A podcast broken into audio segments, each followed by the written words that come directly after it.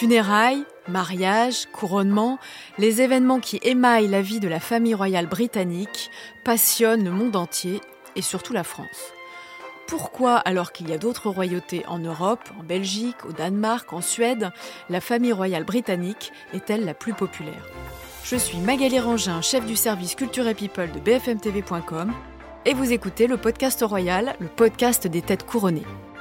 Je suis aujourd'hui avec Anne-Elisabeth Moutet, journaliste au Daily Telegraph, pour parler de la folle popularité de la famille royale britannique.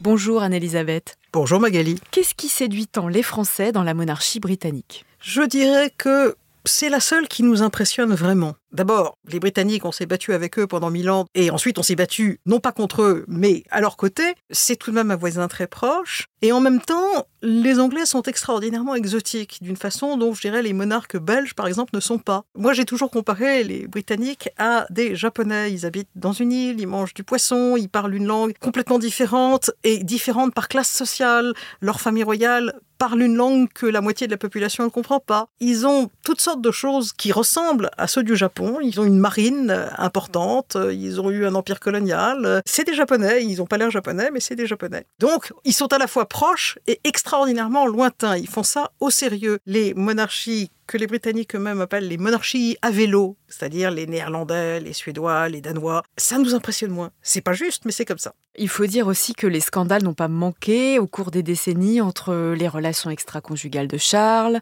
la mort de Diana, les frasques de Harry. Et on va rajouter les amours de la princesse Margaret, les mariages compliqués de la famille royale, puisque même la princesse Anne, celle qui fait tout sans se plaindre et très bien, elle l'a tout de même divorcé et elle s'est remarquée discrètement dans l'église d'Écosse qui accepte le divorce euh, avec son deuxième mari, avec qui elle est toujours, l'amiral Tim Lawrence. Et donc, je pense que ce qui est fascinant, c'est les choses qui nous ressemblent dans un décor et un système qui est complètement différent. C'est ça la différence, je dirais. Au-delà du côté un peu télé-réalité euh, que peut avoir la famille royale, la reine Elisabeth, la femme la plus célèbre du monde, a-t-elle elle aussi contribué à cet attachement et à cet euh, intérêt pour la monarchie? Je dirais que oui, je ne dirais que ça n'a pas commencé avec la reine Elisabeth, même si elle a ce règne de 70 ans qui est une chose extraordinaire, et même si essentiellement elle n'a pas fait un pas de travers, mais elle a absolument confirmé une espèce de conscience nationale de ce que c'était que la monarchie britannique, et qui commence, je dirais, au moment de l'entente cordiale. D'abord, il y a le personnage pas tout à fait comparable à celui d'Elisabeth, mais tout de même avec une immense longévité de la reine Victoria. Son record a été battu par Elisabeth, mais tout de même qui reste plus de 60 ans au pouvoir. Et à l'époque de Victoria, il y a moins de pouvoir, mais il y a encore du pouvoir. Ce qui est très intéressant avec Elisabeth, c'est qu'il n'y a pas de pouvoir.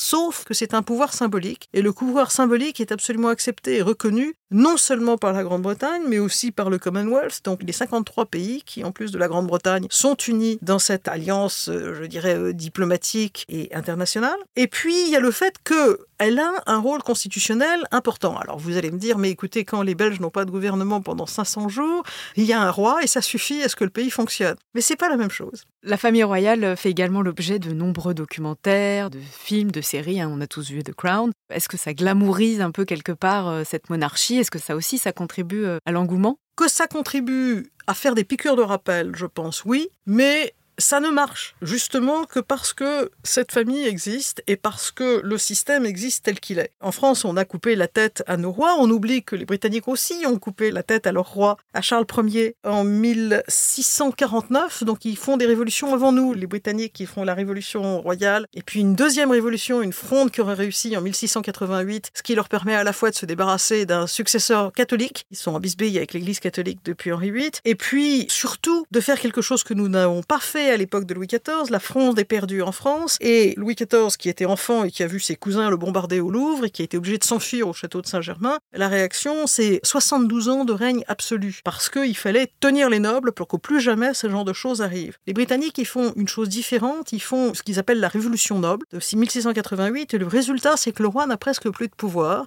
et qu'au lieu d'avoir un seul monarque absolu, vous avez 200 personnes, on peut dire les 200 familles, ça rappelle quelque chose aux Français, qui font marcher le pays. Et 200 personnes, quelle que soit leur capacité intellectuelle, en général, ça donne des résultats plus efficaces qu'une seule personne. Et c'est pour ça que les Britanniques ont la révolution industrielle un siècle plus tôt. C'est des choses qui sont intéressantes parce que la monarchie et les systèmes politiques sont les cadres dans lesquels se fait la destinée des peuples. Et dans le cas britannique, c'est une chose qui est plus collective. Par exemple, on sait très bien que les guerres contre Napoléon, où nous nous sommes bien battus entre Français et Britanniques. De notre côté, c'est évidemment Napoléon. Et de leur côté, c'est pas le roi George IV. De leur côté, ce sont les premiers ministres, Fox, Pitt, etc. C'est un système différent. Il a bien vécu en symbiose. Il y a eu des moments où les rois ont été impopulaires, mais ça n'a pas été aussi grave. Et Georges IV était extrêmement impopulaire, il était dispendieux, il était couvert de dettes, il avait une maîtresse. Il y avait des caricatures aussi sauvages, aussi méchantes contre lui, et je dirais plus obscènes que contre Marie-Antoinette. Et néanmoins, ça a tenu parce que justement, il était cette espèce de figure. Ça, c'est une chose que les Français ne comprennent pas, c'est qu'un roi britannique peut être médiocre, ça n'a aucune importance. Les gens sont pas contents, et puis je ne sais pas comment ça marcherait dans le futur, mais ils n'ont pas choisi, d'ailleurs ils n'ont pas choisi du tout Charles III parce qu'il était extrêmement intelligent, il avait d'excellents diplômes. Il est là, il assure une permanence, il a été élevé dans l'idée qu'il était le garant de la constitution britannique, une constitution non écrite avec un roi qui est à la fois roi et pape, il est le chef de l'église anglicane. Le pape François a dit à la journaliste Caroline Pigozzi que la seule personne qu'il avait envie de rencontrer vraiment, c'est la reine d'Angleterre parce qu'elle faisait le même métier que lui. Donc vous avez cette espèce de symbole qui, parce qu'il fait moins qu'un président de la République, est en réalité plus important pour la continuité nationale. Et puis il y a cette particularité qui est la presse tabloïde, qui à la fois euh, donne de la visibilité à la famille royale, bon, même si parfois elle s'en passerait un peu. Est-ce que ça aussi, ça contribue à promouvoir la famille royale?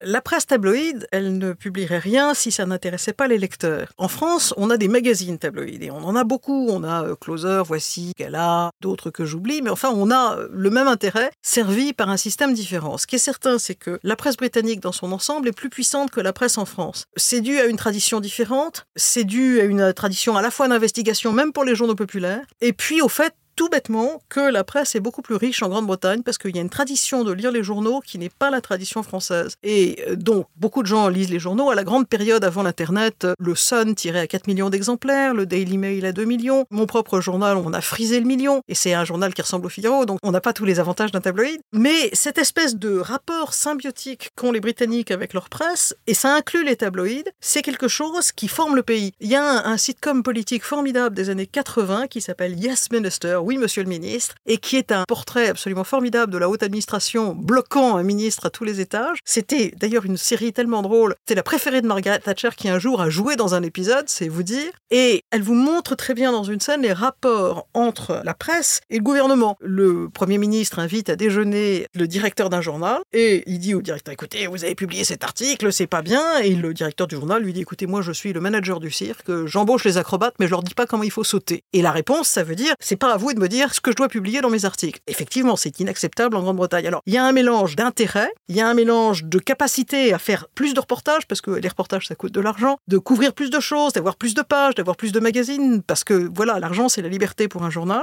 Et puis, le fait que les lecteurs savent parfaitement bien que le journal ne va obéir à personne d'autre qu'à leurs intérêts et éventuellement aux intérêts des lecteurs. Ça fait une espèce de cercle qu'on peut appeler vicieux ou vertueux, suivant qu'on est le prince Harry ou le reste des gens. Merci beaucoup, Anne-Elisabeth. Et merci à vous d'avoir écouté ce nouvel épisode du podcast Royal. Si cet épisode vous a plu, n'hésitez pas à le commenter, à nous laisser une note et à vous abonner. À la semaine prochaine.